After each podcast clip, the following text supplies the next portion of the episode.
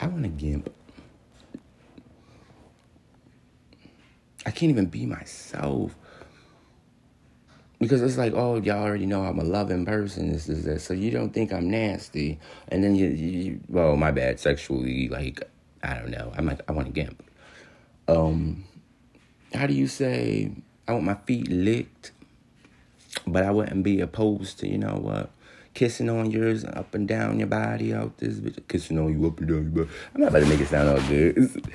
okay, that's just a brief explicit, but seriously, that made me feel a lot better saying. And why do a lot of gay people hang around gay people? I don't get it. I mean, you ain't got no straight friends. And every time the next straight nigga come out, or this, this, that, finally this is that, it's like you ain't got no more straight friends.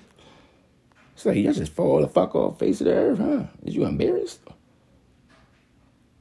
God damn.